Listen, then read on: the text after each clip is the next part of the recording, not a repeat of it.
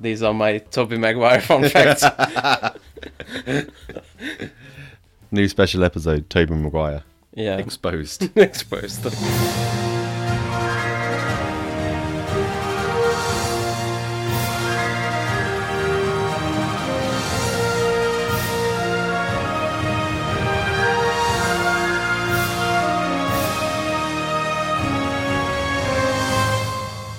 Hello, and welcome to I Hate Your Movie, a movie podcast where me and Dan inflict movies upon each other for entertainment purposes. Ooh. That's hello from me. Hello from me. This week we watched Babylon, the 2022 film that no one's heard of. Apparently. Yeah, it's amazing to me that nobody's heard of this film. You go up to anyone that isn't really into films and you say, "Oh, Babylon, it's got, you know, Margot Robbie and Brad Pitt." They're like, "Oh, what? I've never heard of that." I'm not that surprised. really? Yeah, because it's 2022 film, and I feel like it was still kind of caught in the whirlpool of a pandemic. I mean, the advertising was also crap. So the advertising was based on two things and two things alone. One was Margot Robbie's sexy dancing, and then at the very end of the trailer was Brad Pitt um, doing his pratfall. You know, when he's standing on the table with that. "Meh, meh, meh, meh." and I think for the trailer they actually edited in that, "Meh, meh, meh, meh, meh," and then him falling off the thing like it was supposed to be some weird kind of comedy. But it didn't say anything about what the film was actually about. It cost 110 million to make. So as of now, I believe, it has only made 63 million back. That's including cinema release, video on demand, and everything. Yeah, and the budget doesn't include the marketing. What marketing? that, Well- that trailer that they got the intern to slap together. Well, maybe s- they spent 10 million on it, but there's 10 million more of loss. One of the main reasons I recommended this film is not because I really like it, and it's not because like I thought it was a film that you would hate or like. Or I just wanted your opinion on it because you're the theme guy, and some of this on my first viewing went over my head. On the second viewing, I understood it a bit better. But it's like this really wild story that shoots off in random directions with random people, random characters, and I wanted to see what your opinion was, whether it made sense to you overall. So, question is, what did you think of the movie? My one sentence review is this is a better Once Upon a Time in Hollywood than Once Upon a Time in Hollywood. yeah. The biggest problems I have with Once Upon a Time in Hollywood is it's too long and not enough happens in it to warrant its length. It is too long, yeah. And Uh, it gets very indulgent in that 70s culture. Like I felt every minute of that film, but with Babylon, I didn't because something's always going on in Babylon. Yeah, I feel like Babylon is more focused on what it's trying to say, kind of. It, it, it, it juts out into different directions. It's, again, I always say this, but probably this is more true than ever before. I love this movie, Yay! but it has a giant, giant asterisk, like a meteoric asterisk that coming towards Earth is about to hit us. So, I mean, one of the reasons I didn't like this when I first watched it, because I watched it in the cinema, that was last year. And one of the main reasons I didn't like it is because it's part of this thing that a lot of films seem to be doing at the time that is kind of like this ode to cinema. Yeah, This, Once Upon a Time in Hollywood, Empire of Light, which I haven't seen. La La Land Okay. from the same director. set in the world of Hollywood and it's very in like if you're in the scene and you know what it is, then it's very oh my god, I remember that guy and oh my god, that actress at the background looks like this famous actress from that film, blah blah blah. I don't even think it's that. It's more of putting old Hollywood onto a pedestal. Yeah. As like, oh, the good old days, and I, I hate that as well. Golden age of Hollywood, Yeah. massive air quotes. And and it's kind of you feel like that those kind of movies are made for old Hollywood Academy members. yeah, yeah, that's exactly why I don't like them. And they all praise each other and they all think they're the best films ever made. But anyone outside of that scene looking in doesn't get as much from it as they do. Mm-hmm. Exactly. This movie has an element of that, I think, but it's not as overwhelming. Yeah, it, it far more shows kind of like the darker side. Oh yeah, which I really enjoyed. I like the first half of this movie much better than the second half. Okay. I will agree with that statement as well. I don't like the downfall of like the main character. Yeah, it's kind of intentional because the movie is structured in this way, where the first half is showing the good old times and the Yeah. and the roaring twenties, and you know everyone's good and all the actors are get paid great money, and it starts with a giant party, and the second half starts with the introduction of sound into cinema, and everyone's being awkward all the time. So it is somewhat intentional, but has this effect where it's a stop and go.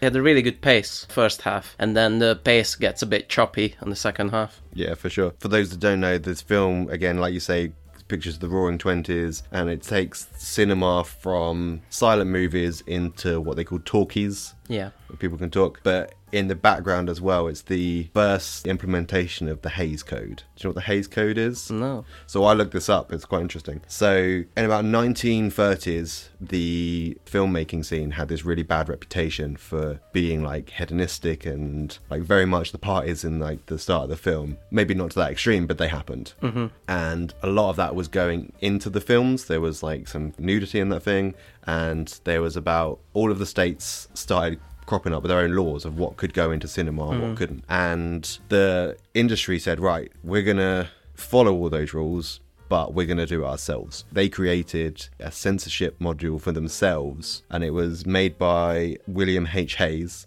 And that's why it's known as the Hayes Code, but it's the Motion Picture Production Code. And that dictated what could and couldn't be put into film. And it really cracked down profanity, nudity, drugs, slavery, venereal diseases, scenes of childbirth, ridicule of the clergy, willful offence to any nation, race, or creed, which is interesting because the last one is miscegenation, which, so even though it says, like, you can't be offensive to any race or creed, you also can't show any sexual relation or marital partnership between two people of different races Ah, okay. which kind of contradicts itself highly. There's do nots and be carefuls. That's the two parts of the rule. So you have to be careful with the use of the flag, international relations, arson, the use of firearms, theft, robbery, and safecracking, right? Having in the mi- mind the effect which too detailed description what might have upon the moron.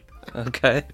If you detail safecracking too well, Yeah. and then Ah, okay. someone might go out and do it. Same with explosions. Have they ever mentioned that in a movie? They didn't mention it in the movie, but it plays a massive part in the movie because later when they meet like Toby Maguire's character and he's like, "Oh, this is the only place you can have fun now," because they implemented that on screen, but it really bled into the whole scene at the time. Like a, a few right-wing politicians got into power and they really cracked down on it just having fun in general. You mentioned that you wanted to watch a movie. Yes. Based on this. So there was loads of things online, and if you research into this film, a lot of people comparing the two, and this is a, an incredibly dark retelling of a certain film.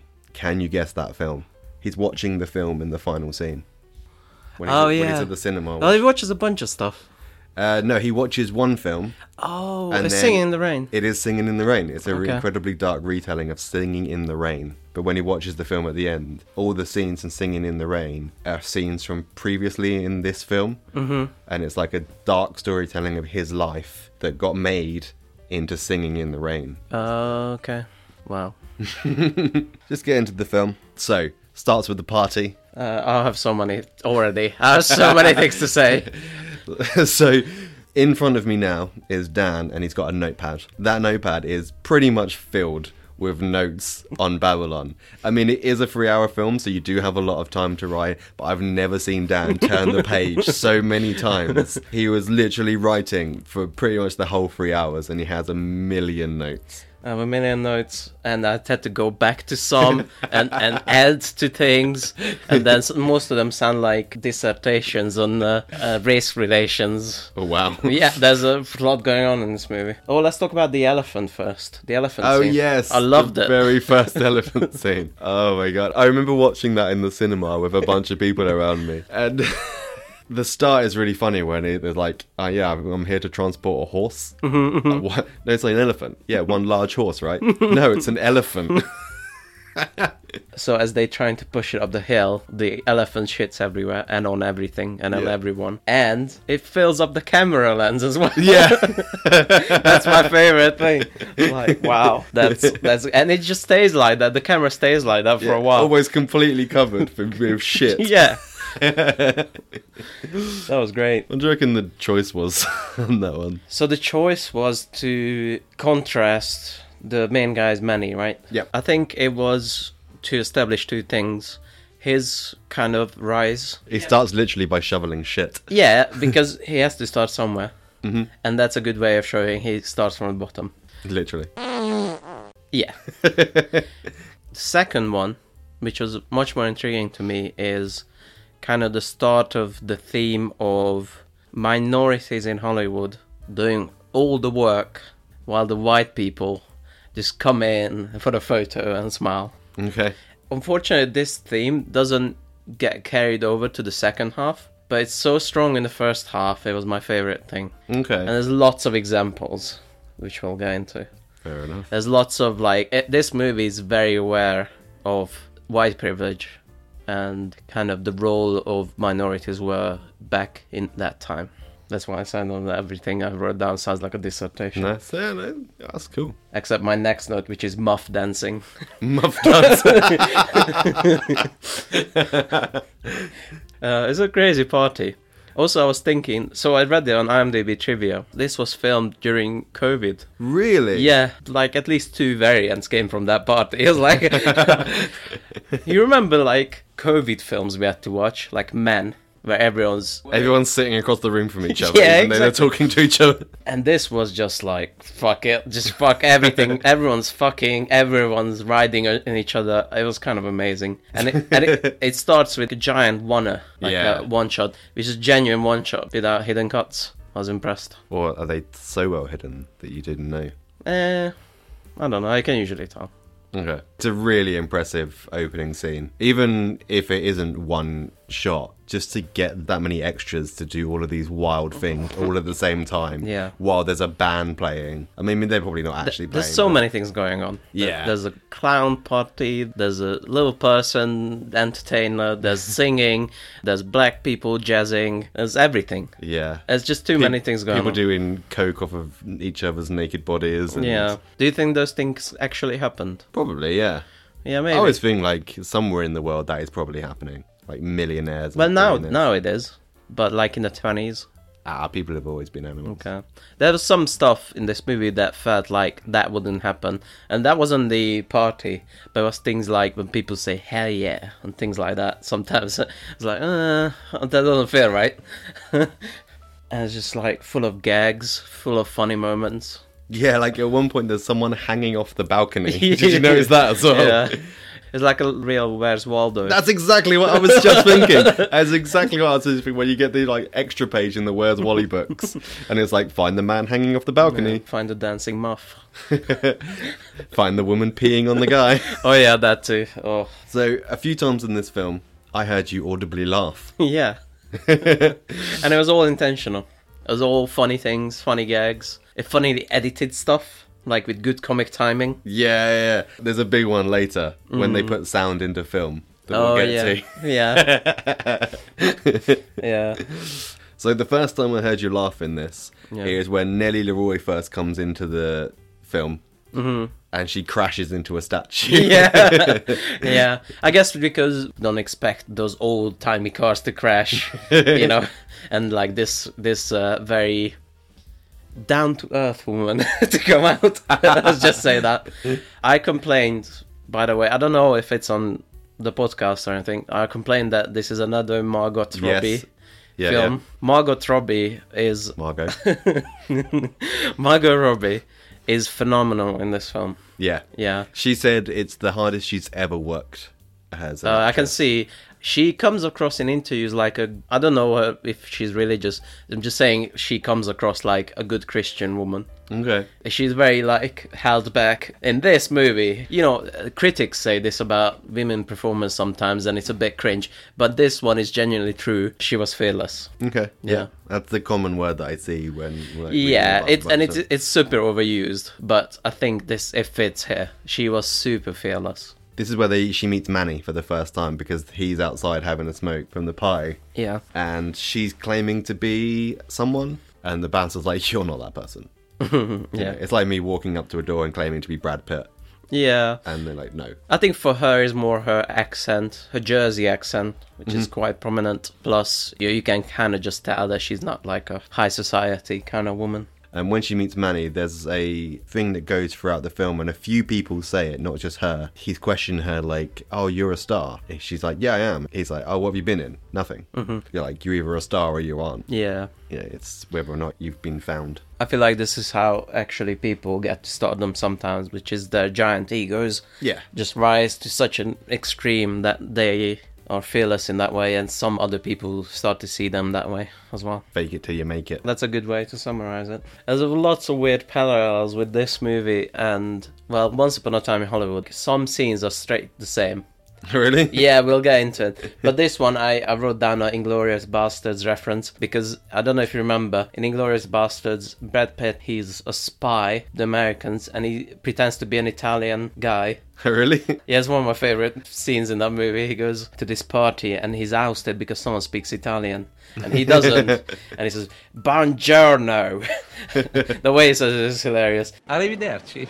Arrivederci. And in this movie as well, he speaks Italian and is a fake kind of. Is a Italian trend going on, I guess? It must be. I don't know. I didn't really understand. Again, this is one of those if you know, you know kind of things. Maybe there was kind of like this Italian. I can cinema. imagine it. Yeah. As later there was a Hungarian, and they kind of acknowledged that. There was a brief period in Hollywood where Bela Lugosi and that kind of stuff. Hollywood was uh, obsessed with Hungarians, so maybe before that time they But were. I'll obsessed- go see Hungarian. Yeah, Really? yeah. I hoped he would show up because he's right in that time, 1931 Dracula, Brad Pitt gets a divorce. by speaking Italian. yeah. So he's sitting in the car speaking Italian. Yeah. I'm not sure if it's actual Italian or not. It sounded like him. Yeah. Spaghetti ravioli. Buongiorno. Yeah, that's that's the impression I got is that he just speaks words that he knows okay. because he said buono, buono, and things like that, and dolce vita. If you speak one more word of Italian, I'm going to divorce you. Was that Olivia Wilde? I think it was, yeah. Yeah, a surprisingly small role. She's more of a director now than a, an actress. I think she came back for Noel Boombox. Don't know how you say his name. Noel Boombuck. Are you having a stroke? How do you know? Do you know his name? no. Boom, boom. Oh God. So how do you say that? Bamba. That's what I said.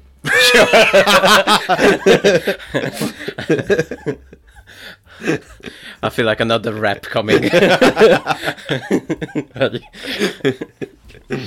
in this scene you get introduced to so many characters to be honest it's a little bit overwhelming oh yeah. Especially because like in the background there's still like the Where's Waldo going on. yeah i love there's one scene i'm not sure if it's this bit or a little bit later when he's talking to someone and then it's like a cow walks past in the background I think I laughed at that too. yeah I think it was edited too like that where they have a dramatic pause and then the cow comes by. yeah. This movie is a mix of Once Upon a Time in Hollywood and Wolf of Wall Street. okay yeah, Yeah. that's a fair fair point Yeah, because like especially this party is reminded me of so much of Wolf of Wall Street, like the, the little person entertainer with like a giant balloon dick.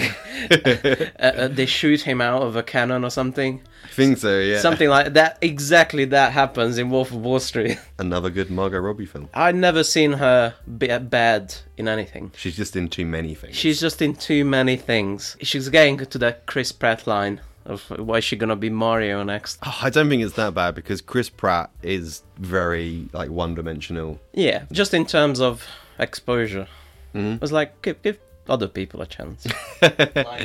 But the difference with Margot Robbie is they gave other people a chance. It would probably be worse. Like Emma Stone was originally meant to be the third, and there's no way that would have been anywhere near as good. I mean, I've never seen her do anything like that before, that's for sure. So I can't tell. But I've seen her act good. you could have had her twin sister. Her twin sister, Yeah. Samara Weaving, she's So- in this. I know that's what I was gonna say. That when Samara Weaving shows up, I thought that was Margot Robbie again. Really? Yeah. No way. I thought she was in dual roles, and the internet said they thought the same thing. yeah. Apparently, they do come up in a lot of familiar faces people who look I thought familiar. when they were shooting that film, I thought, oh, is she in, like playing dual roles, or is this like a cut and she's playing a different character? Never thought that was the same person. So so much happens in this. In, Yeah. Like Too much. we're we're still in like the first like ten minutes of. We the film. haven't we haven't seen the title yet. No. Maybe. Did you look up how far into the film the title? I don't know. Should I guess? Yeah, have a guess. I think it's 15 minutes. higher, Ooh, 20 minutes. higher, 25 minutes. higher. How long? Jesus. Thirty-four minutes into the film. Okay, wow. Is when you see the title credits. The title. Yeah, yeah, yeah. Wow. What did you think of the title? Well, Babylon. Yeah. Yeah, it made sense. How does it make sense to you? I'm curious. I suppose it doesn't if I really think about it. I thought it was a biblical reference because, according to the Bible, which is not a very reliable source, uh, Babylon what? there goes our American audience. Babylon was the first civilization on Earth. Mm-hmm. And the big story in the Bible is they tried to build this Tower of Babel that to reach heaven. yeah. And God was like, "Fuck you for working together and trying to reach me." So he Gave cut- everyone different languages. gave that everyone different languages. If that's a reference to that, I thought like that was quite clever. I just think it's just common, like the Babylon Falls. Yeah, I guess.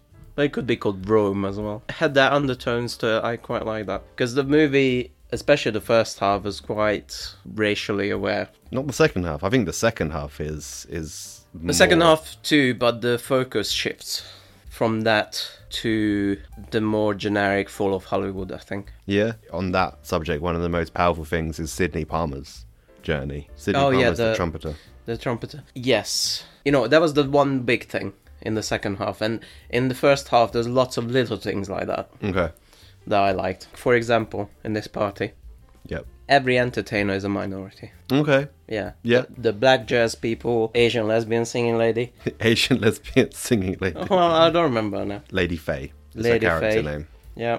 Well, it's it's important that she's Asian in this context. It is. Yeah. Oh, the minorities provide the entertainment, and uh, somehow the white people get the, all the credit for it. Oh, he threw a great party. Yeah. Yeah, You but hire a DJ for your party. You've still gro- thrown a great party. I know, but If you book all the entertainment, do all the food, drink, extra things, then yeah. it was just one one little thing where it stood out to me. Okay. There's more later. We mentioned before that's how Nellie Leroy and Manny meet. Mm-hmm. Did you know from this point how it would go for them? Did you get the vibe of the film, like how it's going to end? No, at all. No? I, I loved it. I was Okay. like, I, was, I have no idea what's guys gonna happen. I mean, they they do say when they're in the drug room, Yeah. just there's a separate room for drugs. They've Um, literally got piles of y- drugs, like yeah. literally piles and piles. Like, like there's like seven piles of drugs, and they're like, "That's coke, that's weed, that's this." they say, oh, we we're gonna be stars or whatever. yeah, they both dream of being in Hollywood. He Yeah. he dreams of being on a movie set just to see it and experience it, and she dreams of like starring. in a- Yeah, in a even film. even with that, I had no idea where I was going. really Yeah, even with that, because there was lots of ambiguity for me. by the end of the night, they both get what they want. Mm-hmm. Manny goes to his boss and he's like, "Oh, if you got anything on movie sets, you know, g- let me in." And his boss is immediately like, "No, you- you're where you're meant to be." Yeah, and then like a few hours later he happens to take jack conrad home and conrad takes a liking to him and i think it's cool yeah. Like- he, he takes care of Jack Conrad. Yeah, Brad Pitt's Yeah. character. yeah and they just the, the parallel between them two how they both start at the very bottom and then she explodes onto the scene and he slowly builds up Yeah, I felt like that was intentional too.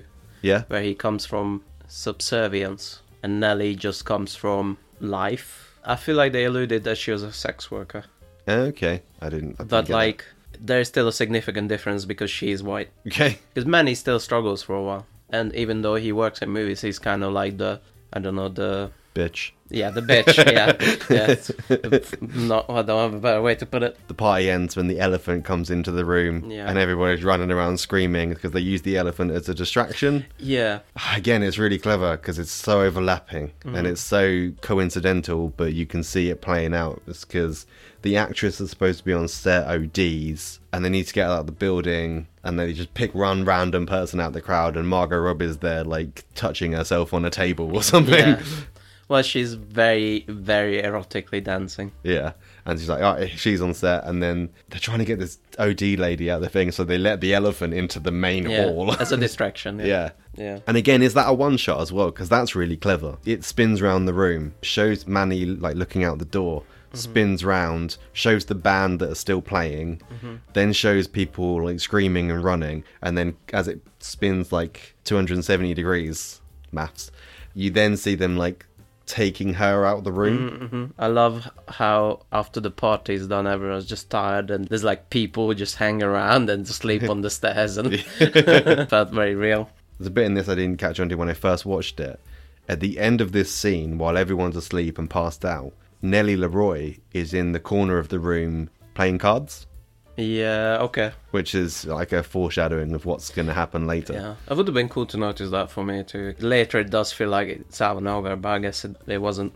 Yeah. The main opening scene has this band playing, and it's just fantastic music. Yes. I'm not a big fan of jazz. What was the film you mentioned? Bad drumming teacher. No, no, no. It's the one that had jazz in the background all the time. Oh, uh, Birdman. Birdman, where it's just noise. Yeah. And that's what I think of when I think of jazz. It's just people playing over each other in this kind of like cacophony of noise. Yeah. I felt like sometimes it was inappropriate to use it. Yeah. We'll get into this towards the end. So there's two songs I listen to very, very often from this soundtrack. I think one of them's Voodoo Mama, which is her dance scene. Yeah. And the other one is Welcome, very first song. Poppy, jazzy, kind of happy music, kind of undercut, more serious moments. I felt the music shifted to Yeah. like. I guess we'll get into it. That's that's towards the end for me. Okay. I like it here. Oh, it was really fun. So we go on a movie set, multiple movie sets. Yeah. I was not aware that they shot movies like that without sound. I was very confused at what's happening yeah, at the there seems to beginning. be like seven movie sets, and I didn't understand why like they're in the desert. well, that could make sense, like space reasons. They didn't have studio. Okay. But like, there's silent movies, but there's obviously music. I didn't understand that either. And they're very close together, so the music, if they're recording that, they would bleed out to the other set. Mm-hmm. So I think what was happening is that they were playing the music for the actors, Yeah. so to react or to kind of be in rhythm for. Okay. I trust that they've done their research, Yeah. kind of. But they do say hell yeah and fuck yeah and motherfucker. This Well, and that. I mean, just because the Hays Code was in screen, you couldn't say or do those things. No, I'm doesn't ju- mean the people in. I'm not saying that the swearing isn't out of place. I'm saying specifically the words "hell yeah" feels like nobody would have said that in the twenties. You think Yeah, I think that's a very recent thing. Jack Conrad? You know when he's kind of like riffing different bits and Ah, movie sets. Like a lot of what he says is like famous quotes Yes, from other hasta films. la vista. Yeah, he says "Hasta la vista," and then "Frankly, my dear, you're a cunt." Oh yeah, that was yeah.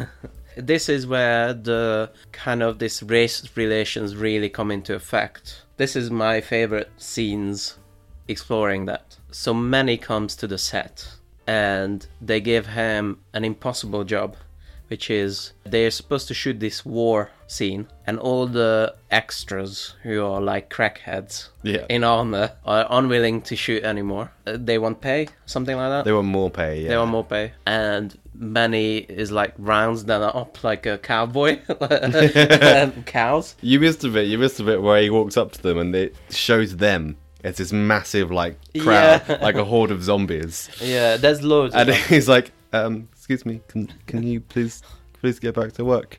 And the crowd's like, "Get him!" and, and then Conrad's talking to the producer, and you see it in the background of him running away at Yeah. first. And this massive crowd of people chasing him, and they're just having this normal, "Oh, how was your day?" Yeah, we're probably gonna film later. Now that's perfectly to my point is that the minority is led to handle all the dirty work okay. while the white people get to just come in for the applause. And that's also true for these extras. They're all like crackheads and kind of white trash kind of people. They are also disposable. Yeah. and it was just really interesting this like the shot juxtaposes that to me which is many can handle this shit and they can't and he's the real talent I think they just throw him in a situation and get him to prove himself. yeah Like, I think I got the vibe that a lot of people have gone through that, regardless of where they came from. And that's kind of how everyone in the cinema industry makes it. You just start off doing the absolute worst shit nobody else wants to do Yeah. until you get an opportunity to move up. Well, I don't want to jump too much ahead, but this whole kind of scene is very juxtaposed with the very last scene in this segment. They do all this shit, and Manny gets the camera, and he, through odds, Manny saves the film. And then all Jack Conrad has to do is come in for a kiss. and that's it, that's all he does. Yeah, but like, doesn't that speak to more like how it always is with actors and like the other thousand or so people that work on every film? Yeah. That the actor, like Margot Robbie, we've spoken about Margot Robbie dozens of times in this. Uh, how many times have we ever mentioned cinematographers? Yeah. You know? You're right. It was around that time, and racism was quite prevalent. Yeah. I, I was more aware of it. I don't know. I think this film kind of shied away from it. Really?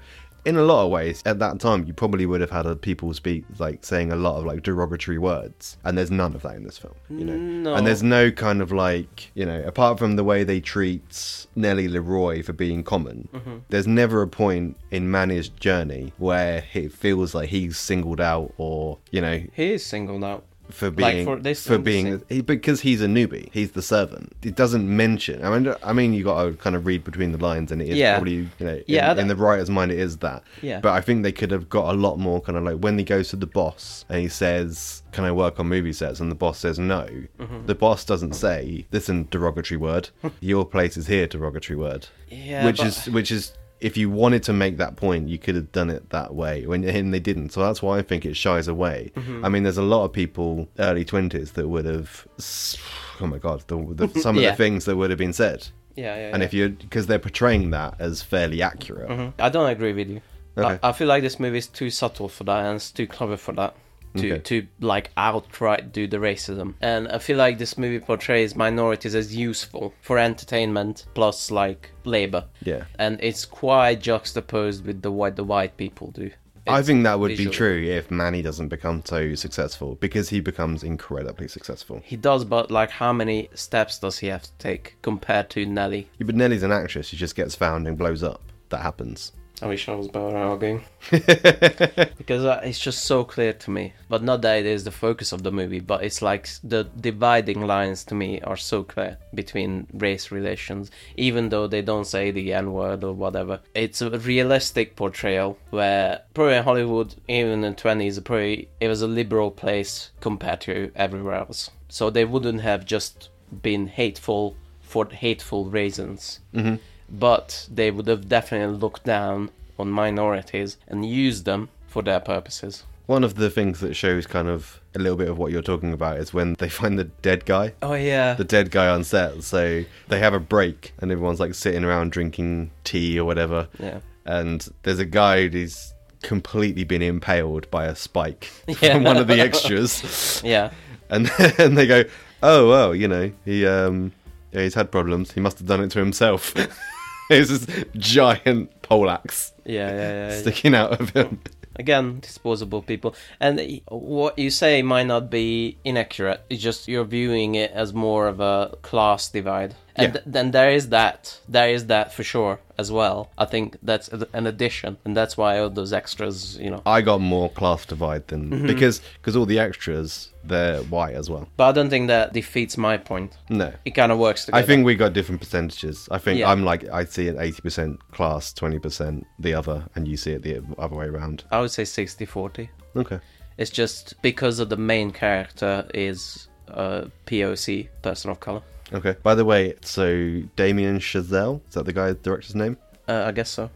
you have the things. Damien Chazelle spent two years looking for Manny. So the guy who plays Manny is Diego Calva. He's great. Yeah, Yeah. he was brilliant. Yeah, especially towards the end, he gets more to do. So on the same movie set, Yeah, Nellie Leroy is catching her big break. yeah. What I found interesting about this is she gets put on this set, and it's just I don't know what it is, what the film they're trying to film. It's basically a woman being sexy in a bar. Yeah. But what I found interesting is the director was a woman. Yeah. Uh, In this scene. It's based on a real person. It is based on a real person, inventor of the Boom boom, mic. mic. Which is, I wish they would have put that in the movie. That would have been funny. At least just like a throwaway line towards the end. That scene when they're trying to film sound. Yeah, well, it makes sense. I think being a director wasn't as coveted job as in like today. Okay. I think it was more just part of the crew. We elevated that later. Do you know who Nellie Leroy is based on? Clara Bow. So she has a lot of things in common with Nellie Leroy. It's in some ways it's very loosely based, in some ways it's very close to home. So Clara also had a mother that was put in a mental asylum because her mum had an accident where she hit her head and she was diagnosed with psychotic episodes brought on by epilepsy. So Clara Bow's upbringing was kind of like what you get a hint of in this film, kind of like very abusive mother. Clara Bow kind of woke up one morning and her mum was holding a knife to her throat and they had a fight. This was like 16 years old. And then she became this huge movie star, like the highest grossing actress of her time. She could also do what we first introduced in this scene. She could just cry on command. Yeah, From one side, the other side, she could just cry on command. from the ear.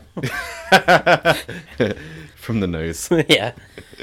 There's a really sad moment in this thing, by the way. The director asks Nellie Leroy how she can just cry on command. Do you Mm-hmm. Remember what she says? I'm thinking of home. Yeah, I just think of home. Little nitpick. Nitpick time. Ooh. It's nitpick time with Daniel. um, they rewatched some of the footage. Everyone fights, and then Brad Pitt comes in for a kiss. That's the only thing he has to do the whole day. Yeah, there's there's more to it than that. They send Manny off for a camera. Yeah. And he steals an ambulance and brings it back Yeah. like like five minutes before the sun sets and everyone's really jittery to get this scene. And what in the hours that Manny's been getting the camera, Brad Pitt just gets horrendously drunk. Yes. comes out the tent and he can barely stand. And, and there's a really funny scene when then he's climbing the hill and people are just like pushing him up this hill and he keeps falling over. And then the camera rolls and he's suddenly like standing and he's proper and he acts it. yeah, as a professional. Professional actor all of a sudden. and we see the actual kind of silent film what it would have looked like. Mm-hmm. I'm very disappointed that that was an effect and not actually filmed with some crap. here. Oh, Come on. Come on, you have to do it. If you- no, you... don't. I despise films that take that. You can, What? I you, there's no point in it. No point whatsoever. You represent it to the audience, and the audience understand. if this director is is really good as he is, he should have kind of Pulled a camera out of a museum and filmed on it. No there's cameras that float around like that. definition of pretentious. No, it's just error accurate, not this HD video that they put a, a scratches filter on and the black and white filter on. Couldn't agree less. Boo. It's Boo. I was very disappointed. it's just you, there's n- there would be no benefit to that. It would have looked more legitimate. So Well, that just adds to the realism of the film. the realism of the film. Yeah, well, it's, it's it's little things like that that add realism to the film. It's little details like how the street looks, how this looks, how the the people dress, and things like that. And part of that is how cinema looked at the time. Okay. Yeah, yeah, I want an argument. No, you definitely didn't. I'm just Can I just have this? Where are we? the second scene. Great. the second scene of this three-hour film is where we're at. I can't believe we complained so much that Suspiria is like two and a half hours. This is like 'Cause- three hours. Yeah, it's because Suspirius is two hour, two and a half hours of nonsense. Whereas this, some things actually happen. So Nellie Leroy goes and watches her film in the cinema. Yes, I've got something to say about that. Yeah, people love it because she are sexy. Yeah, But why is it red? It's like really red on the screen. I don't know. Well, black and white is like defined by its blackness and its whiteness, not being red. Maybe because it was like slightly pornographic, and Yeah, there's maybe. like that was like the signifying color. Maybe. What stood out to me is that it's the exact same scene from uh, Once Upon a Time in Hollywood with Margot Robbie. Oh yeah, she goes to see her own film. Not only that she goes to see her own film, she gets stopped, and people don't believe that it's her. Both films. What the fuck? The only difference is that there's no foot fetish in that, like uh, in Once Upon a Time in Hollywood. Margot Robbie don't put her dirty, dirty feet up on the cinema seats. I can't believe that happened again. I think honestly, it just speaks to m- more of how many Margot Robbie films in there. like something must repeat itself. Do you reckon it's going to be, you know, have you ever seen those memes of The Rock where he's wearing the same shirt in the jungle in four things? This is a collection of films where Margot Robbie gets rejected from a cinema while trying to watch her own film. Yeah, yeah. Uh, we meet her father, played by Eric Roberts, the B movie legend, Eric Roberts. Eric Roberts is in so much crap. Some legitimate movies like Dark Knight. Uh, he's one of the mafia bosses. Mm-hmm. But he's in so much crap. People complain about like um, Nicolas Cage. They ac- accepts everything. Eric Roberts accepts everything. He's in uh, DB Cooper versus Bigfoot. and things like that, which is just a softcore gay porn. You can see Nellie Leroy's career taking off. She seems to be in a lot of films with like Samara Weaving's character. Yeah. You see her icing her nipples between takes, which is a, I can't remember. I did read, but there was an actress that was famous for doing it in between takes. Okay. I mean, again, I don't want to take away from the realism of this movie, but it felt like a bit too much for me. Like it- this would have been like an outrage, and I I guess it was because of the Hayes Act. But like, it's just surely it wasn't like. But no, this when I bad. say it was based on a thing, it was based on someone of their time, of that time yeah, that did I that. know, but it's just weird to me. Like there was an, a toilet present on the 1960s, the Psycho. That was the first time people seen a toilet on film. Like I think you're confusing what people want to see with what people don't want to see. I guess so. Like, peop- people don't want to see toilets. I guess people so. do want. People s- were so I prudish say back then. people. I say blokes. Yeah. But But people were so prude back then, and not these specific people. I know, like stars and things, they don't. But I think that's kind of what it, you're talking about. Like, I think it didn't start that way. I think this is what led people to being prudish because it wasn't just the Hayes Act. It was, like I said, lots of right wing politicians came to power, lots of Christian people came to power at the time, and they instigated a lot of rules. And they instituted a lot of rules yeah, that made people seem prudish. So at this point, you can see kind of like Leroy's stars going up, and they send Manny because there's a cinema in New York that's premiering the first ever film with sound. Because I skipped a bit. they send him to New York because Jack has a conversation with someone in the toilet. And he's Yeah. talking, he works for like MGM or works for Paramount or something. They're talking about sound in film. It's like, do you really think people want sound in their film? And there's this huge shitting sound. like, this, yeah. I remember. I it's remember. like, do you really think people want sound in this film? yeah, why not? That was, that was brilliant. Yeah. don't care much of the romance aspect. So is this where Margot Robbie and Manny? I think they accidentally meet in New York. Yes, that's what. And then this is when they go to see Nellie Leroy's mother. yeah, And it never says that it's her mother, I don't think. yeah. Sanatorium. The mines of Mordor. It was just this huge walls. They go, they, they go to visit her in Arkham Asylum. yeah. Just felt like they didn't have much chemistry. I got the feeling that was kind of the point. Mm-hmm. That, like, he adores her, but she doesn't really care. I didn't get that. I thought that she cares about him deeply, but her being promiscuous and things like that is easier for her than sharing her emotions. Mm-hmm. It's like a typical coping mechanism. And because she lets Manny see her mother, that's her deeply caring about him because she cares about his opinion. So it's almost like they are already together and they're already married. It's just Nelly is very hard to share emotions. I felt like that she just friend zoned him. No, I didn't get that No? for her, casual sex is easy and sharing your emotions is hard. And that's why I thought they are a couple. I just felt like they didn't have much chemistry and they're supposed to. talkies. Now we start to go about the talkies, and you Yeah. start. So, obviously, Nellie Leroy's character on silent film, and she's very much based on her looks. And then they try and record her in film, and her thick accent really comes out, and people hate it. Well, are we going to talk about the really annoying, dragged out first scene? This shooting sound. I feel like it could have been shortened a bit. I mean, I, I get it that the whole point is that this is awkward and people are not ready for it. And But, like, the problem is they're still trying to put some comedic timing into it, and because of the awkward nature of it, it doesn't work anymore. I think it did. Yeah. Yeah, I thought it was funny to see it go horrendously I, f- wrong. I felt like it could have been shorter. Like, for example, lots of things go wrong because Margot Robbie now has to stand in one specific spot. Do you know how many times they have to break? No, I counted it. It's 15. that's not even bad. It's just they're not used to it because of sound. You know, Stanley Kubrick had like 200 takes sometimes. Really? Yeah.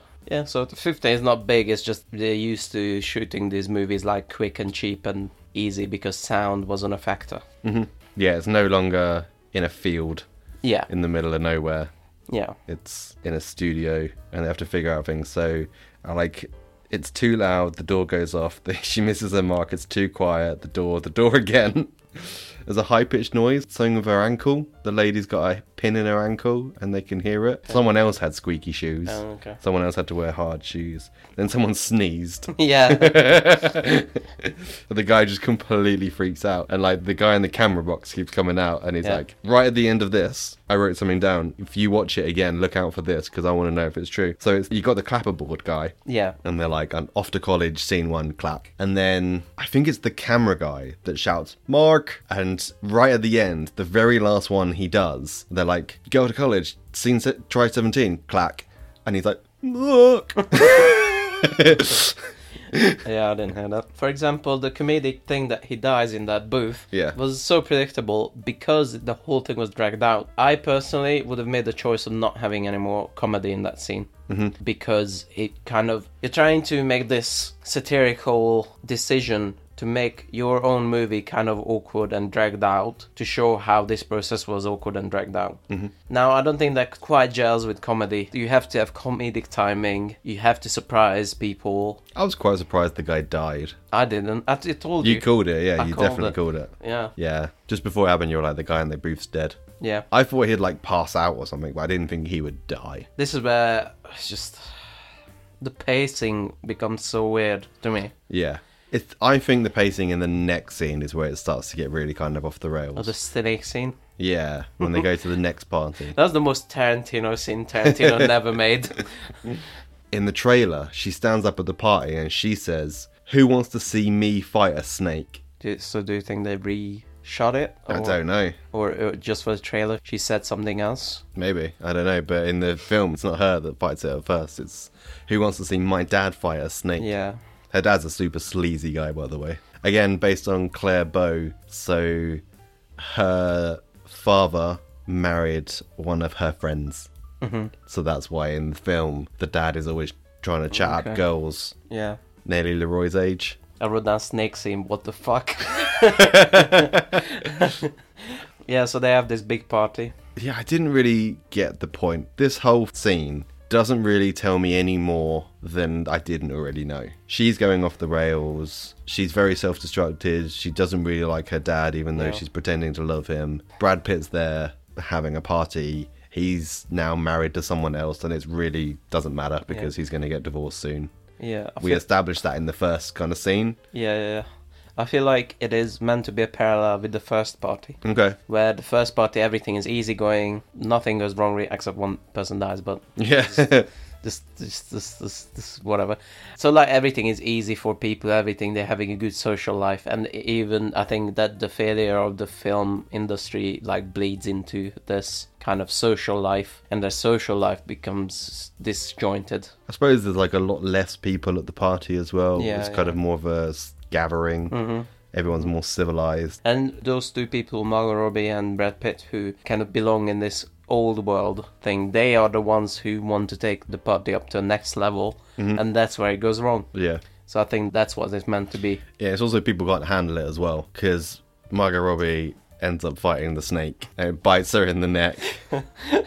She's running around. Yeah, great Uh, scream. I, I noted it down. As she, she would make a good scream queen. And he does something in films that I don't like because I don't understand the point of it, and I've never been in a situation where people have done it, where people just run in random directions. like something bad is happening. 'cause Yeah. She gets bit, and everyone's like, ah! I can imagine that. and then literally people run to the left and then they stop and they run back across the camera and then they run to the right and they run everywhere all around the place and it's so pointless like what are you accomplishing there where are you running to where are you running from what are you doing Again, something to my point, previous point, where the minorities handle everything. Lady Faye comes in, saves the day, sucks the poison out. of- She's the only one who knows what to do. I think it was meant to, again, kind of juxtapose all the people who are just panicking and don't know how to deal with the real situation. I thought it was just a plot point to get Margot Robbie and Lady Faye together because that plays a massive part in I mean, the next yeah, few bits. that's true. The way the white people and everyone else reacted was an exaggerated way of them showing that they have no skill or no composure when to deal with difficult situations. And again, minority comes to save the day. Weird blood sucking sound effects. okay. Because it sounded like she's slurping from a. from the bottom of a McDonald's cup, It it was like one of those like lunchbox like a sippy cup. Yeah, yeah, yeah. I was like, wow, that's even though it wasn't realistic, that somehow made it more disgusting to me. Manny, meanwhile, is slowly working his way up. He's now kind of working for the movie studio as kind of he's kind of a producer. Ex- Yeah. He says he's an executive okay, producer, which is usually, I mean, I don't know back then, but today it's a bullshit job. yeah. It just means that you contributed something that's kind of hard to define. Mm-hmm. Like you put money to it, you gave ideas, and they just slap you with the executive producer label. it's also kind of like a pay thing Mm-hmm. because if like if an actor's been on a show for a certain amount of time you would generally see their name as executive producer and it's just so they can be paid twice Mm-hmm, Yeah. so when cinema went from silent cinema to talkies a lot of the actors kind of like fell by the wayside and then they started pulling in more and more actors and actresses from the theater Yes. because they can act Yeah, that makes sense. Yeah. the reference to that was jack's wife Yes. who came from the a theatre background, and he shouts at her, and he's very kind of like angry at her because she is a better actress than he will ever be. Yeah. So by now, Hollywood has really like gone up market, Yeah. Mm. and the parties are, are super fancy, and they've been trying to train Leroy to deal with his fancy talk. my other favorite scene. Where she? We haven't mentioned the um, the gossip columnist, by the way. oh yeah, So there's a gossip columnist played by Jean Smart, who I always confuse for Kim Cattrall. I was thinking she looks like um Dame. What do you think, Judy Dench? Yeah, I thought she looked like Judy Dench, um, Cruella Deville. and she dresses like that, and she looks like that. Yeah. So she's a super fancy lady, but she's a gossip columnist. I think at the, at the beginning she was more like yeah, poetic and kind of writing poetry about films. That's what she does on the set when they're shooting the battle, and then later on she becomes more of this like gossipy I don't know. The very first scene, Manny is told not to talk to her because she's like a gossip columnist. Okay. And it's because he's told, like, if she speaks to you, just pretend you don't speak English. Okay. From my memory, I didn't realize that Leroy and Jack are at the same party. Yeah. Yeah. Yeah. Because Jack's gone away for a month or so for some reason. Yeah, to Europe. to Europe, uh, and he comes back, and everyone keeps asking him at the party, like, oh, "Don't worry, man, you'll get him next time. Mm-hmm. How are you doing? You okay?" Mm-hmm. And he's like, "What the fuck are you talking about?" They kind of show him in talkie movies. Is that at this point kind of? yeah, it's he goes to see his own film after Yeah. this party. What stood out to me is that he wasn't that bad. I mean, compared to the other early actors, he didn't seem that bad to me. I think he should have played that up more a bit, Okay, like be a bit more wooden in your voice or something. It didn't feel like that bad for the time. so this is one of the things that comes up later. The scene it comes up a couple times actually, and I didn't realize for, on, on first viewing. The main thing they laugh at him for because he's terribly acting. They show that later as a scene from Singing in the Rain, Oh, okay. and same as this party as well. So in this party, Leroy's trying to be all fancy, Mm-hmm. and again from Singing in the Rain, they show a scene where there's a woman and she's like, "Oh, I got no me me me." And, they, and they're like, how now, brown cow? and it, th- it's that whole scene is in Singing in the Rain. That's cool. Margot Robbie's fantastic humorous performance in this, where she's told if she doesn't know something, just to say French. That was my favorite bit. And then she just says French about anything, whatever. Margot Robbie imitates wiping her ass. she gets she gets the stuffed fox. Do you know what it reminded me of? What? You ever seen Ace Ventura? Yeah. Ace Ventura 2. Oh. Well, he grabs it. The famous Monopoly man. Yeah, yeah, yeah. Uh, that's a whole again like lampshading, which is like, oh, you look like the Monopoly Man. Yeah, they've But made they, him. They've made, they made him look, like, the a Monopoly, man. and they s- point out that he looks like a Monopoly Man, and that usually gets brought up in film discussions. Really? oh, it's the Monopoly Man joke in from Ace Ventura too. the Monopoly Man. Hi, he shakes him. He shakes him. He makes his mouth move. Hi, I'm the Monopoly guy. Do not pass go. Do not collect two hundred pounds. She runs out of the party, and then she feels a bit upset with the tummy, tummy, tummy ache. Yeah, yeah. And then she goes back, and then she projectile vomits on everyone and everything. she makes sure that she keeps it in until then. She's great.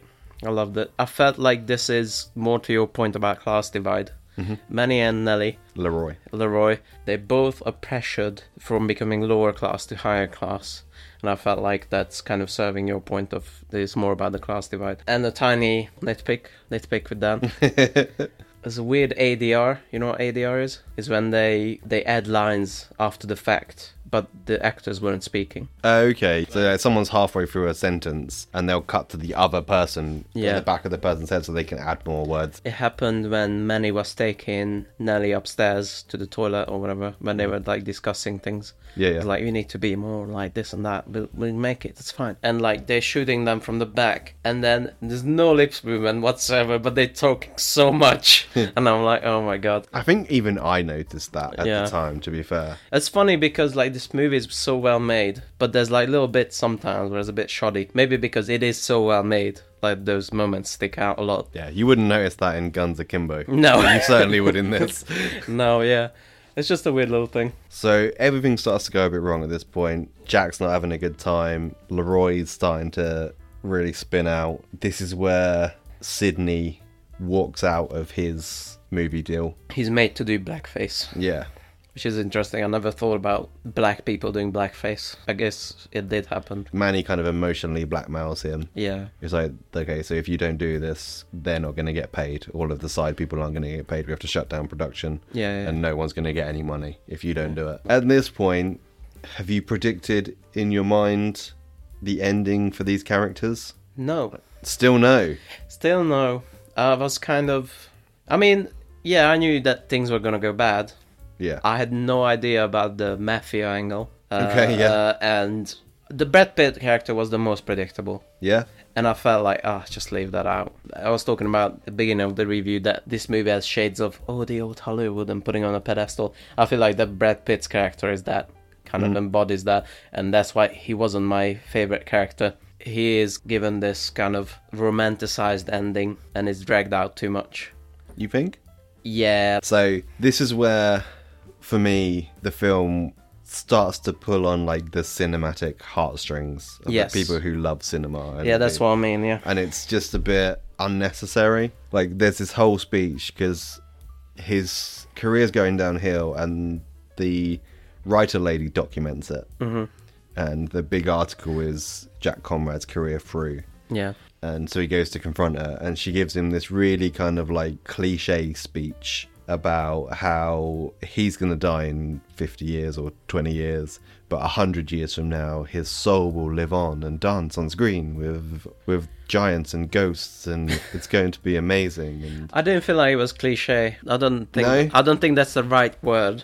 I do think it was like very indulgent and very kind of old Hollywood, how beautiful and the good old days. it's not about old Hollywood at that point, it's about people in film, their work living on. Yeah, but long it after is they die. contrasting the the present to the past, I think. And I think it is saying that oh your work will live on, so it is we're living in the good times. And she does say like you had your spot.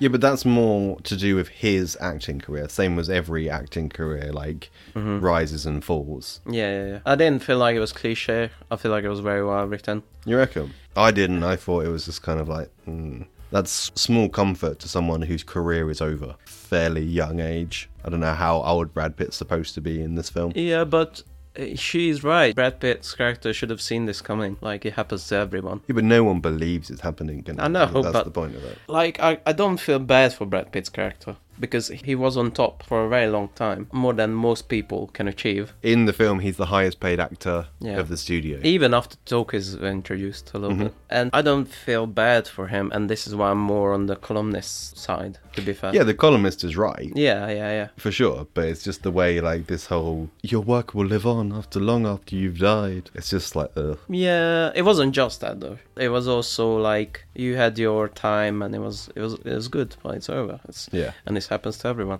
Uh, I mean, uh, the content was a bit cliche maybe, but the delivery and the the way it was written were interesting to me. I did like the cockroach bit in that. He calls her a cockroach, and she's like, yeah, well, the cockroaches survive. Yeah, You're a part of the house. You're going to burn with it. Leroy is starting to get really annoying. Knocks on his door, and she owes 85k. yeah, yeah, yeah.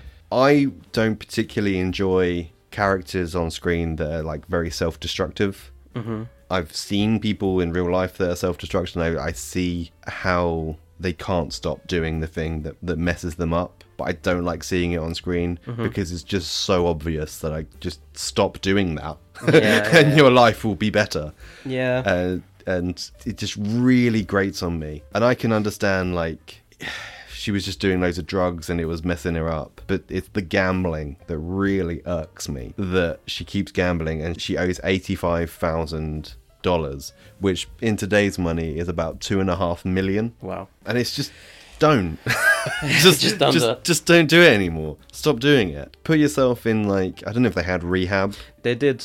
Yeah. I know because the Bela Lugosi went on, and Okay. it was right around that time. Yeah. Go into rehab, be in rehab, and just sit out the way for a while and sort your fucking life out. And then your story doesn't have to end tragically. Yeah. I mean, I I know it does have to end tragically for the film, and that's where it's going, and that's the point, but it just really annoyed me. Like, at this point, I've got no sympathy for her whatsoever. And quite frankly, she deserves it. for me, the bigger crime is that she drags Manny into this. Yeah. I think. For sure. Because if she was just self-destructive and kind of going down on her own spiral, I think fine. whatever. Yeah. that's her own life and her own decisions. But she drags Manny into it, who's done nothing wrong. Mm-hmm. It's kind of shitty. I'm surprised he doesn't have the money, by the way. You'd think a movie producer would have two million. Mm-hmm. Because he's like head of the studio at this point. But I do have a note that I forgot to say What's that? on that uh, monolog Is that yeah? He, she talks about you'll last forever in film, but a lot of those films were lost. Yeah. especially the silent ones, and they, they didn't keep them in salt mines like today. Oh, yeah, the film they, they filmed on Yeah. deteriorates very Yeah. easily. Now people keep the films in salt mines because that's when there's no moisture. Okay. But even there, after a while, it's gonna deteriorate if you don't digitize it. Yeah. A lot of those silent movies, I think something, I think I read something like something ridiculous, like 80% of those are lost, which is silly, but it happened. So it's it's funny because he didn't last on film forever. One part of the film that made you go, oh, wow. Do you remember going, oh, wow? Or, oh, wow, it's him? Something like that. yeah, it's the it's the guy from Headmaid's Tale.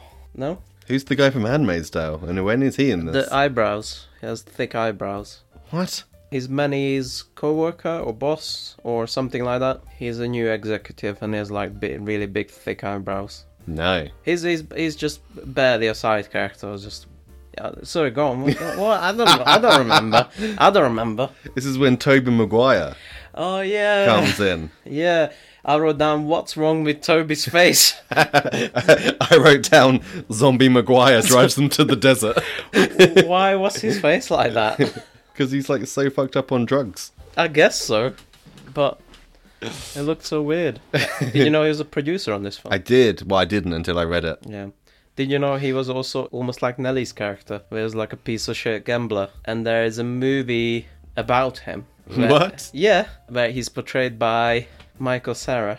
Something's someone's game. Wh- What are you? What? I'm not. I'm Produ- not What? Are you, what? so apparently, Toby Maguire is a big piece of shit.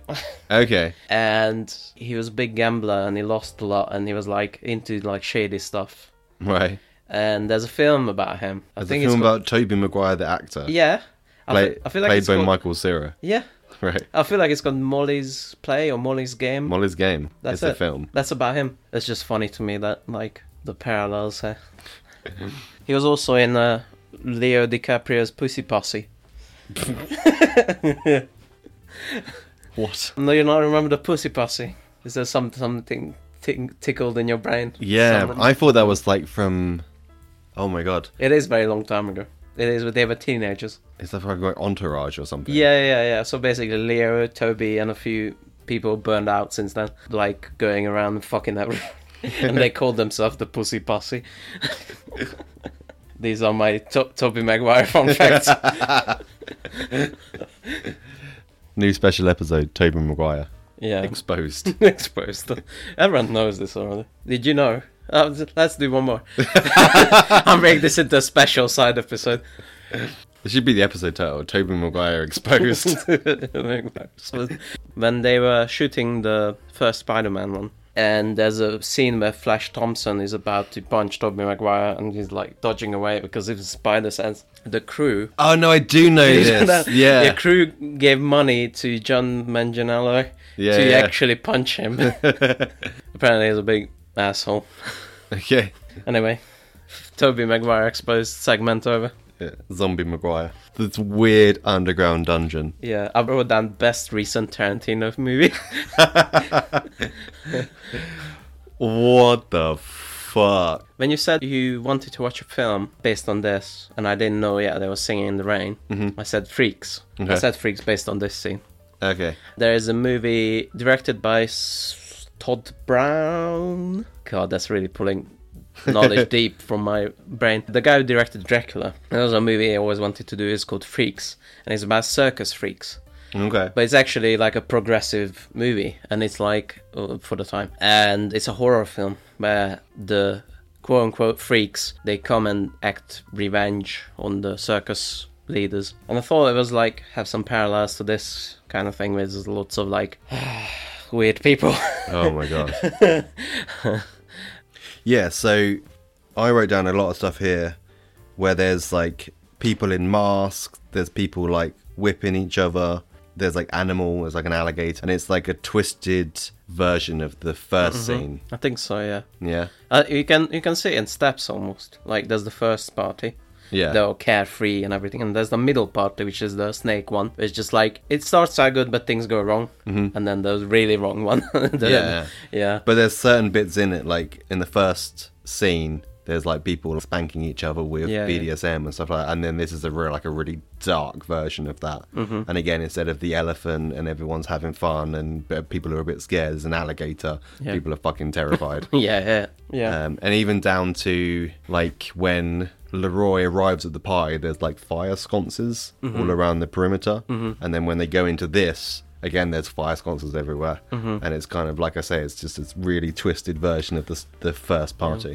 This is why it would have been good to bring up that Hayes law doctrine because it would have drawn out a more clearer distinction where if your society becomes more conservative and think these things are not allowed, these things become more dangerous. Mm-hmm. So it would have been cool to see that explained. There's also, I think it's Toby Maguire in this as well, in this scene. Yeah. where he's introducing the monster guy, and he says about the monster guy, "You're already either a star or you aren't," and this guy's a star. Mm-hmm. Like again, in parallel to Margot's scene earlier in the film. Yeah. By the way, so uh, we haven't really set this up very well because so Toby Maguire is like a mafia guy. Yep. Again, I I feel like I know he's a producer and he probably had to be in it somewhere, but he's very miscast as this Yeah. this menacing gangster guy. He is and he isn't. His kind of faux kindness is a bit threatening, Yeah. but yeah, some something. It, Not quite I there. didn't quite feel the the darkness from the threats. Yes. And the same, like he looks terrifying. Yeah, yeah, Because yeah. his face is really fucked up and Yeah. Mm-hmm, his teeth are just bright yellow. I think makeup has done him many favors. Yeah. That his acting ability has let him down. Yeah, yeah, I have mixed feelings. Yeah. He does come off as like a sociopathic fake kindness. Yes. He offers them a drink, but it's very much a have a drink or I'm going to kill you. Yeah, yeah, yeah, yeah, Kind yeah. of. Yeah. Uh, so Margot Robbie, Nelly's character, owes money to these people. Yep. Uh, the, the That's the 85k. Yeah, yeah. And Manny doesn't know how to get the money, and they. Who's that guy with the beard? What was his job? Uh, so he is the drug dealer. Oh yeah, he's Margot Robbie's personal drug dealer. Yeah, well, he's the drug dealer, the movie set appointed drug dealer. okay, and he gets the money. Yeah, he's in, called in a the way. Count. Or he likes to be called the Count because he's always wearing like a big cape, Yeah. capey cloak thing. Yeah, yeah, yeah. That's why I should have should have had the Bela Lugosi thing. It Yeah. fits right in. Drugs, thirties, Hungarians. Yeah, so he gets the money. Yeah, uh, quote unquote.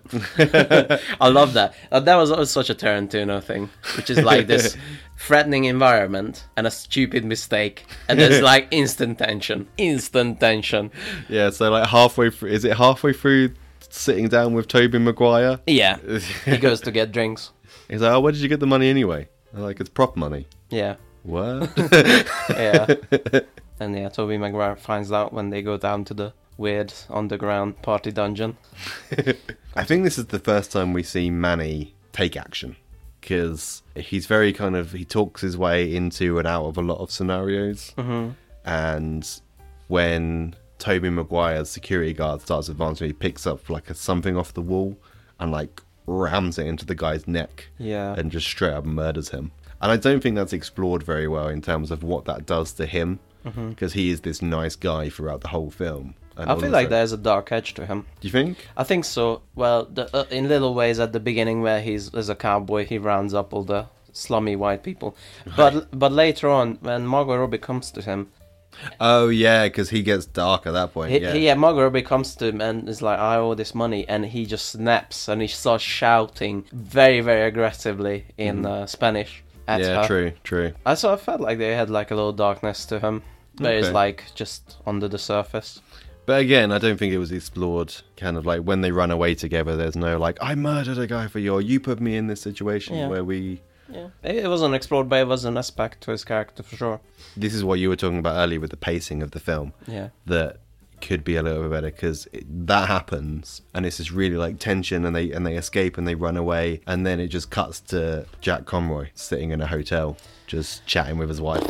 I wrote down drawn out suicide. it was so obvious from the beginning he was gonna kill himself from the beginning of that scene. Yeah. I feel like I wrote it down before it happened, E-, especially when he half closes the door and we stay in the door and we just look in. That's like a classic like Yeah, yeah. suicide look. And even then, it there's two more minutes of him going. I thought it was just going to do door slightly closes on him, bang. Yeah. That should have been it. But no, He it- walks around the room. Oh, he for walks like a around good the minute. room a little bit. He gets the gun and he goes to the other room. Like, oh. And again, I didn't care much about his character, and I felt like the slowness was supposed to be like, yeah, this is like a really sad moment. I, I felt quite emotional in that Yeah? that scene. Yeah, didn't feel bad for him. I felt like it's on him that he cannot deal with the fact that he's not the biggest star in the world. He should have seen it coming, and he's been told. I I just, think it's more than that. I don't think it's like a depression from him not being the biggest star anymore. I think that was his world, like he, being on movie sets and being, you know, not just the center of attention, but being that guy Mm-hmm. was who he was as a person, and now he's not that person anymore. There's no point. Uh huh. I guess I just can't relate.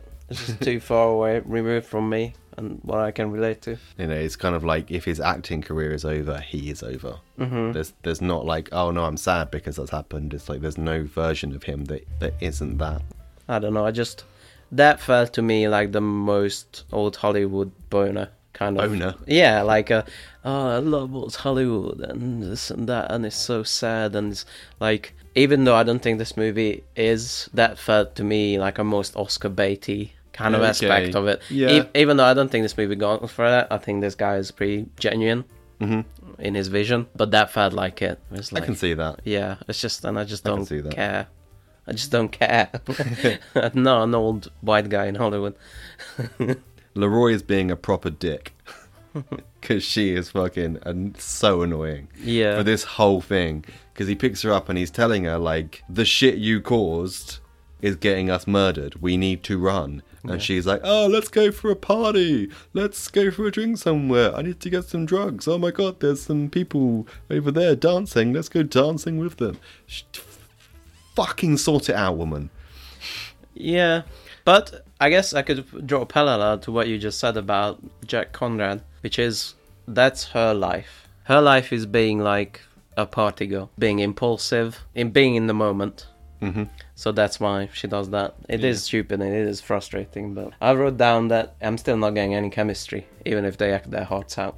they they like act so hard to make me believe that there's some romantic connection. I just still don't think. I just still don't get it. And there is. I think I think the movie is trying to communicate that what- there was always something, and that, that it was deeper than like a sexual connection. And this is the peak of that. I just from the get go, I just felt this kind of like fascination from his side and this kind of like friend zoning from from her side. Almost like from her point of view, it's more sibling kind of relationship. You could you could we could read it that way. Did you catch by the way? They crashed some like Spanish party, Yeah, yeah. and did you catch in here as well? It's the same dialogue. He says, I think he says it in Spanish, but it's the same dialogue from Conrad's movie and Singing in the Rain, where he's like, "I love you, I love you, I love you, I love you." Oh no, I didn't. Yeah. Okay, that's interesting. What did you think about Nellie Leroy's final scene? I love that. What? So just uh, on a visual perspective, I really loved it. Yes, I will agree with that. Yeah, hundred percent. Uh, uh, that's because that's my next note. Dancing in the dark is very good. Oh, did you know she says that at the start? No. Oh my god! Somewhere earlier in the film, that's what she says. She's like, "I'm not gonna like get old. I'm just gonna dance off into the night." Yeah, and it's like a, it's like a very unrealistic kind of night where it's proper harsh light and then there's Yeah. proper darkness. It's supposed to be like a street lamp and then a dark street. but Yeah. it's, it's very it's set out very well. Yeah, yeah, uh, yeah. The director of photography had a win there. And I like the like the silence in there. Just show she is dancing in the dark and just silence, and that's it. You don't need anything, and you don't need the, poof, bang. you don't need that. It's, it's very well done. Okay, so on that note, then, what did you think? Because there's a column, there's a newspaper column. Hmm. Did you? Yeah, I think that was supposed to show that because when Jack Conrad dies, he's like on the top top billing. Yeah, yeah. And she's like in the low.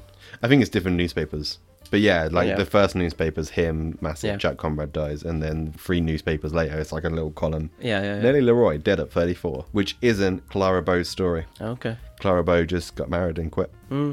She just went and raised some kids. They drop off the count earlier, and they'll say, "Oh, we're just going to be an hour because he needs to go get some gas." Yeah. and then that turns into Leroy fannying about at a party. Mm-hmm.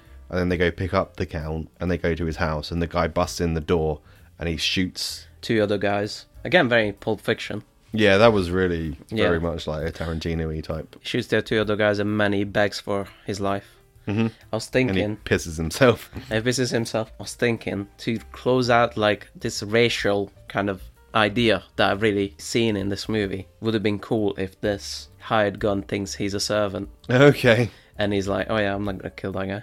He's just a servant. He's not the he's not the guy I I'm supposed don't, to I get." don't think that where they are. Because Yeah, they're, that's- they're, they're sharing like a one room apartment for That's two the guys. thing. That's the thing that didn't work Yeah, for yeah. that scene. But if you know, if he's in a half a mansion or something, you know, Mm-hmm. it could could have worked. Uh, yeah, there's more things wrong with that in- interpretation. But I thought it would be a cool kind of thing. Yeah, Manny gets told to get the fuck out of LA. Yeah. Okay. Oh god, this is the this is the scene I'm supposed to explain, right? Well, it's not the scene you're supposed to explain, but it's the scene I'm most interested about what you think about it. Manny goes to 'Cause- see Avatar and the Matrix. I read an article in The Guardian, yeah. a review, I should say, about this film, and the title of the review was The Worst Ending to a Film Ever. And they hated it. There was literally a whole article about how the end of this film is crap, in their opinion No. and how it's this annoying kind of like again ode to the golden age of Hollywood. I mean, it is. although I don't agree with it wholeheartedly, Mm-hmm. I do feel like I agree with it partly. It was all. Before we get into that, I feel like there's one more wink and a nod at the um, racial things. God, I've said racial so many times in the podcast. and races, races exist. Racism exists. Stop being so uncomfortable talking about race. Well, we're That's two to another white guys talking about race. It's literally what like most people hate. ignoring it is worse, I think. No, It is. No, not is. not in most people's opinion. No, most people's Okay. opinion is if you're not of that demographic, you shouldn't be talking about it Not at all. stupid. I'm not speaking hateful comments. Uh, I'm analyzing a movie that's clearly have some some of that in it. Okay. So uh, before the big montage starts in Yeah. Mm-hmm. the cinema, Manny is seeing singing in the rain, and the camera swoops over to the whole audience. Yeah. And I felt like it was very diverse, Okay. and I felt like that wasn't seen before that. Like there was an Asian family, there was a black family. Last little wink and a nod towards, oh yeah, this is like now the fifties, bit more diversity going on. That's it. So this scene Yeah, is what inspired killing of someone. this scene is what inspired the discussion that I had with you about the state of cinema. okay. I think I mentioned it in the state of cinema Oh, did you? episode where it pulls away from him and it shows the whole ground and it shows a really packed cinema and Yeah. how it used to be like this big event that everybody used to go see. So I was looking up a few things about Clara Bow and 50% of the entire American population went to see one of her films Wow. at one point. Sorry, 50% of the entire female population of America went to go see her film. That's even more impressive somehow, because like they, Especially as she was kind of like this sex symbol type thing at the time. I was thinking more along the lines of that time the female population didn't have like much uh, money to spare. Yeah, yeah. And that's what kind of like made me sad for this bit because obviously, as we've gone over before, cinema is very much struggling. And I've been in screenings where I've been the only one there. Yeah, And, or I've certainly been in many, many, many screenings where there's been like 10 people maximum. well, yeah. Don't worry, the nun too is bringing it all back. So that I liked. yeah, oh look at the golden age of cinema everyone used to watch it and i enjoyed that but then the next bit where they take you through the journey of cinema from from that point until Yeah. the current day it's just odd like it was. this whole film set in like the 20s the 30s later a little bit the 50s And then they show Avatar. and then you've got Avatar, and you've got like the scene from The Matrix where Neo finally sees Yeah. them in code. yeah, yeah, yeah. I see. I see your point, and I see. I see a point where that is the point of this whole film, especially through Manny's eyes, that he's helped this whole industry flourish and do amazing things, and that's why they choose Avatar and Ma- The Matrix, because they are like kind of. Um, They're milestones in yeah, cinema. they're like watershed movies. Almost, Yeah, yeah, for in, sure. in terms of technology. Yep. And that's why they show that.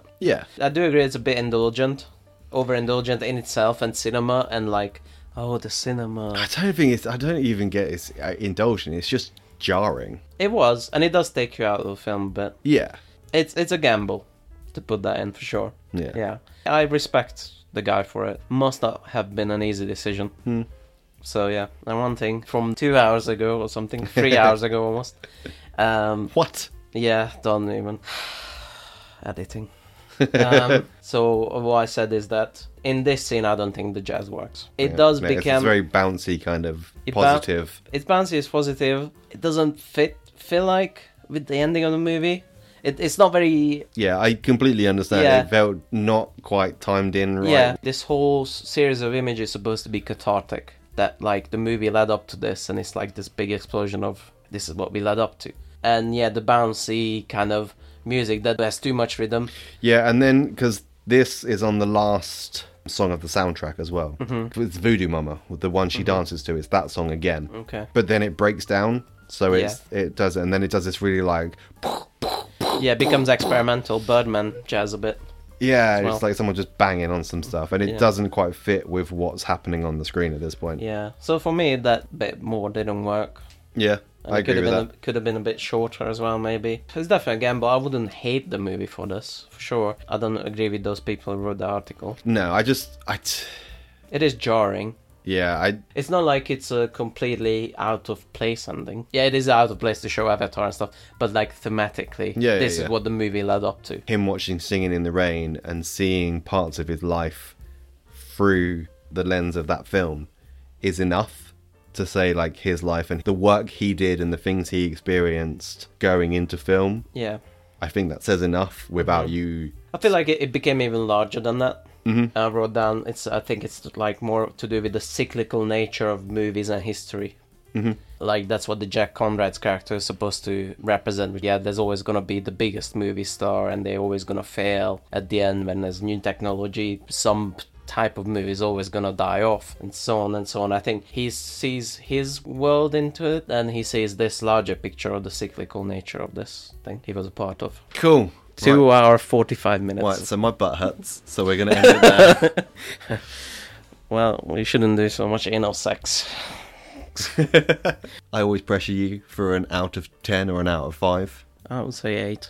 Eight. Yeah. Nice. It's not a perfect movie for sure, mm-hmm. but if I just go by the, how much I liked it, it's definitely an eight. Okay. How much would you give it? I like a seven. Okay. After watching it the first time, I'd give it like a six. Okay. After watching it a second time and then seeing all the callbacks and seeing all the, especially the bit, like I say, where at the very start of the film she says, you know, I just want to go dancing off into the night, mm-hmm. and then that later, just little bits like that, just give it at least one more point. Yeah, it's interesting because the way you introduced it the other day, I felt like you didn't like it at all. I liked it. I just I remembered the ending more than I remembered the rest of the film. I remember walking out of the cinema and being like, "What?" right at the end. I'd love to have that experience.